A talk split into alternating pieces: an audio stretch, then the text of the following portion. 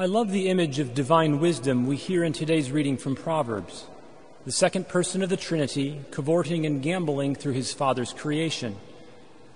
That immense delight in the infinite generativity of the Father is inspiring.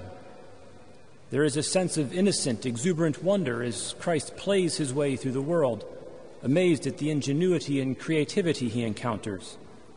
And enveloping him the entire time is the deep, satisfied delight of the Father who has given all as gift. It reminds me of one of my experiences as an art teacher. Each year, the kindergarten class would make clay coil pots. The basic idea is simple. Take a lump of clay, roll it out into a long, narrow rope, and coil the rope into a cylinder to build the walls of the pot. My demonstration was always greeted by excitement and exuberant wonder. But kindergarten coordination and fine motor skills are still a work in progress. The final results tended to be a bit misshapen and usually involved a lot of glue to maintain enough structural integrity to survive the trip home.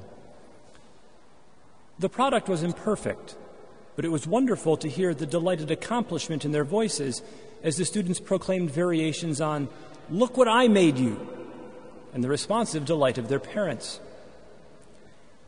Our culture places a premium on accomplishment, so we may be tempted to link the Father's delight in the Son to his work as a master craftsman.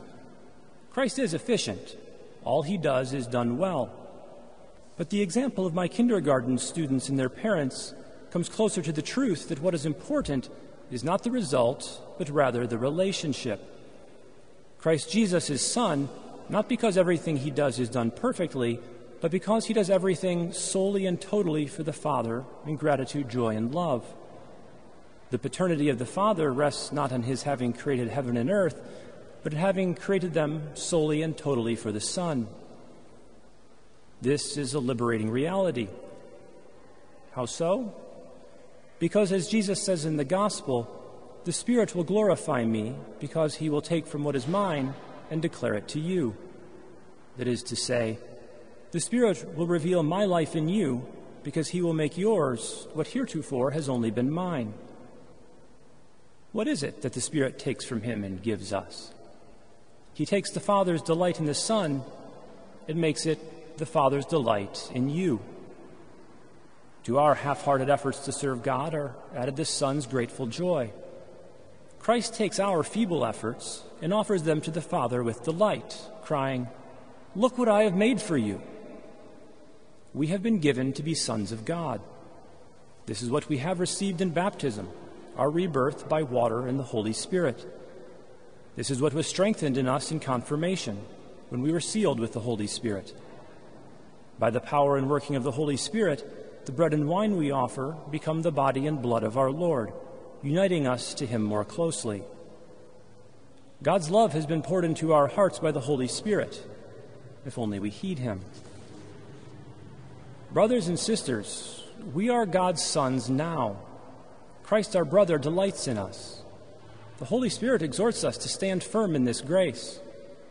What of the uncertainties and troubles that surround us, the disruptions and rumors of worse to come? Let us heed St. Paul and boast in our afflictions, trusting that even these are a loving gift to lead us to glory. Let us accept them with gratitude, for they are an opportunity to incarnate Christ in ourselves, to grow in endurance and virtue. Tested and proven virtue is a foretaste of the glory to come if we persevere, and at the judgment we hear our Father say, "Well done, my beloved Son." Growth in virtue only comes through exercise, just as athletic excellence is not simply a matter of innate physical ability. All the talent in the world is of no use if you won't get off the couch and get in the game. The analogy holds for the spiritual. The afflictions we undergo are sent us by a loving God who desires us to become in practice what we already are through the sacraments. Let us follow the Spirit's lead and go forth to become little Christs in the world, rejoicing at all times and in all circumstances. Our inadequacies should never deter us, for Christ our brother will aid our efforts at every moment, And God delights in all our work for him, he who is the true and perfect Father.